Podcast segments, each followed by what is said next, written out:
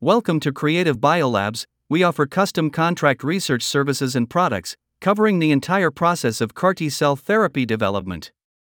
In this brand new podcast series, we will show you everything you want to know about CAR T therapy, including the mechanism, current applications, technology limitations, and potential strategies.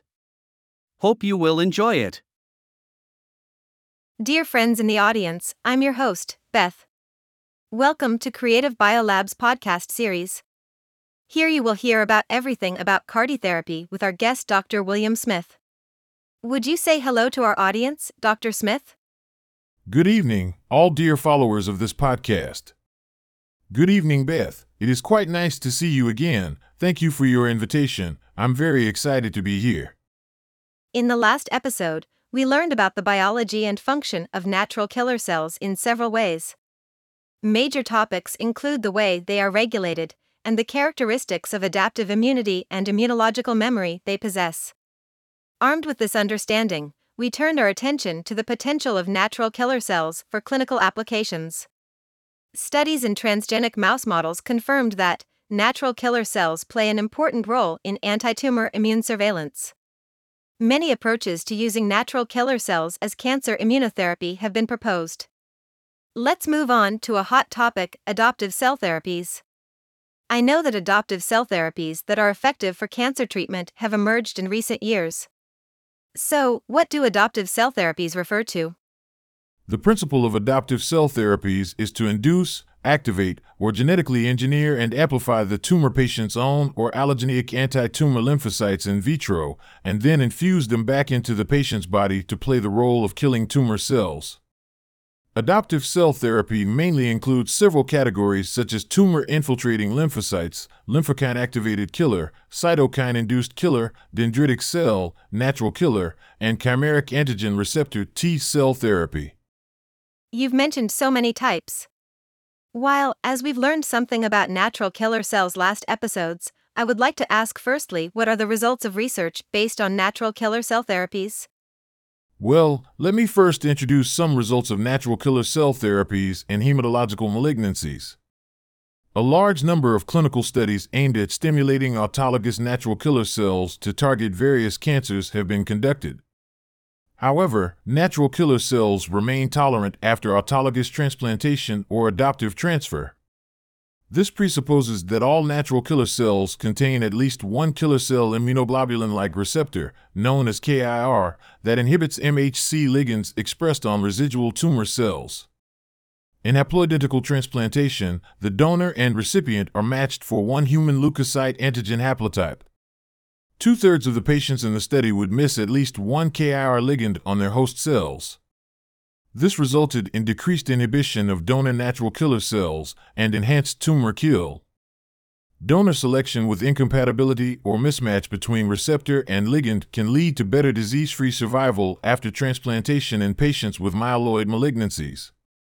Furthermore, the absence of one or more KIR ligands prevents relapse in patients with early myeloid leukemia compared with the presence of all ligands. I see.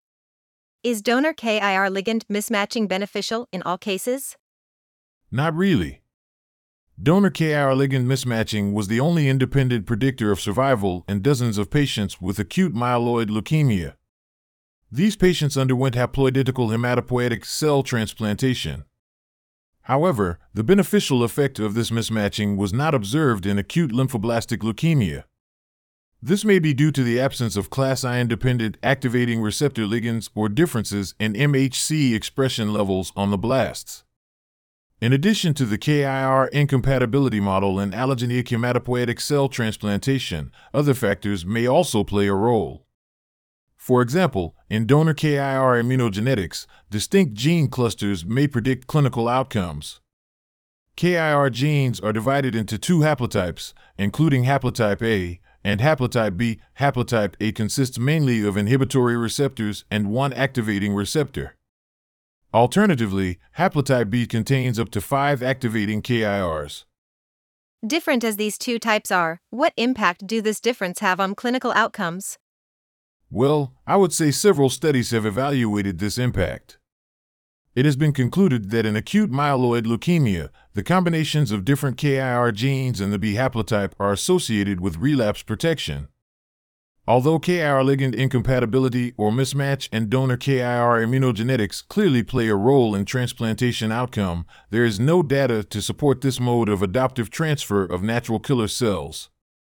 A possible explanation is a difference in activation and maturation between stem cell reconstituted natural killer cells and the transient persistence of blood natural killer cells after infusion.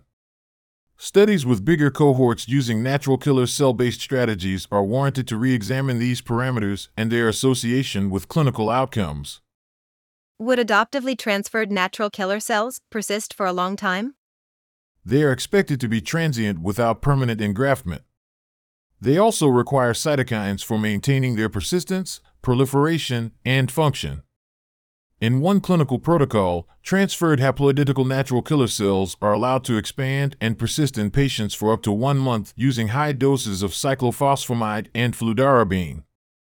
The persistence of adoptively transferred natural killer cells is thought to be the result of endogenous interleukin 15 found in the serum of acute myeloid leukemia patients in combination with administered low doses of interleukin 2. Haploidentical natural killer cell adoptive transplantation for patients with advanced acute myeloid leukemia who failed standard therapy. About a quarter of patients showed complete remission. This response is associated with persistence and expansion in vivo. Many more patients have been treated with this strategy. I see. This therapy is highly potential in the treatment of leukemia. Another question I believe everyone is concerned with is Are there any results of natural killer cell therapies in solid tumors? Yeah. Actually, the promise of natural killer cell therapy for acute myeloid leukemia is driving the treatment outcomes for solid tumors. In precious studies, adoptive transfer of allogeneic natural killer cells and interleukin 2 administration, with and without total body irradiation, was tested in recurrent metastatic breast and ovarian cancer. Despite the same lymphodepletion and administration of interleukin 2 as in acute myeloid leukemia patients, natural killer cells did not persist or expand in these patients. However, regulatory T cells increased 14 days after interleukin 2 infusion. This might explain the inhibition of natural killer cell expansion. This interpretation is supported by a follow up study of regulatory T cell depletion using an interleukin 2 diphtheria toxin fusion protein in acute myeloid leukemia patients. Compared with therapies without this fusion protein, the number of regulatory T cells and the interleukin 35 they produced were reduced. This resulted in an overall improvement in complete remission rates and disease free survival. This clinical response was associated with patients with lower regulatory T cells and a higher frequency natural killer cell persistence and expansion in vivo. The suppressive role of regulatory T cells on adoptively transferred natural killer cells is supported by these observations. How can natural killer cells be used more effectively to treat solid tumors? Natural killer cells can be more effective in treating solid tumors when combined with an antibody treatment. In a small metastatic melanoma and renal cell carcinoma trial, autologous natural killer cell infusions and interleukin 2 appeared to persist temporarily, but failed to induce tumor regression. These natural killer cells were unable to lyse tumor cells and had low expression of the activating receptor NKG2D unless reactivated with exogenous interleukin 2. However, natural killer cells assessed after infusion can still mediate antibody dependent cell mediated cytotoxicity without exogenous interleukin 2. This suggests that natural killer cell adoptive transfer combined with antibody treatment can be more effective against solid tumors. I get it. Can natural killer cells be engineered to enhance their anti cancer efficacy? Sure. In one study using a different strategy, a natural killer cell line has been also tested in phase I clinical trials in patients with advanced solid tumors. The results showed that even with the highest dose of infusion, 12 of the 15 patients tested had disease progression. However, one patient with non small cell lung cancer had a stable disease, and two patients with small cell lung cancer had mixed responses. Genetic engineering of this natural killer cell line to express a chimeric antigen receptor has been developed. And the engineered cell line has been tested in a preclinical glioblastoma model with promising anti tumor effects. Despite these encouraging results, clinical testing of natural killer cells in solid tumors remains limited. Preclinical studies have shown that many constraints need to be considered to achieve the efficacy of natural killer cell based therapy against solid tumors, such as immunosuppressive cells, immunosuppressive cytokines, and inhibitory checkpoints for natural killer cells. Persistence and expansion of natural killer cells correlate with clinical efficacy according to allogeneic adoptive transfer studies. So, are there other methods for cell therapy? Of course. A way to better promote expansion and persistence in vivo is to use better cytokines. For example, interleukin 15 or the superantagonist interleukin 15 complex presented in trans can be considered. Another approach is to develop protocols for the expansion of natural killer cells in vitro. Hematopoietic stem cells from placenta or umbilical cord blood, or even unlimited human induced pluripotent stem cells are also under consideration. Although more technically challenging, these methods are being developed for clinical implementation. In addition, natural killer cells are known to expand best with helper cells. In the early 1990s, the importance of contact with helper cell monocytes for natural killer cell expansion was demonstrated. Using different irradiated feeder cells, several other expansion protocols were tested to expand blood derived natural killer cells. Up to now, a stromal free clinical grade natural killer cell product from umbilical cord blood has been developed in the presence of interleukin 15 and interleukin 12.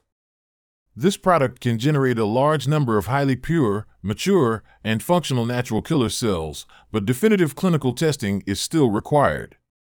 Okay, thanks for your introduction, Dr. Smith. In summary, many approaches to using natural killer cells as cancer immunotherapy have been proposed. Natural killer cell anti-tumor activity is best demonstrated in myeloid leukemia patients. Many challenges remain when considering natural killer cell therapy for the more common solid tumors. It is very informative. So, I guess we will end here. Hope you enjoyed it. Thank you for listening. See you next week.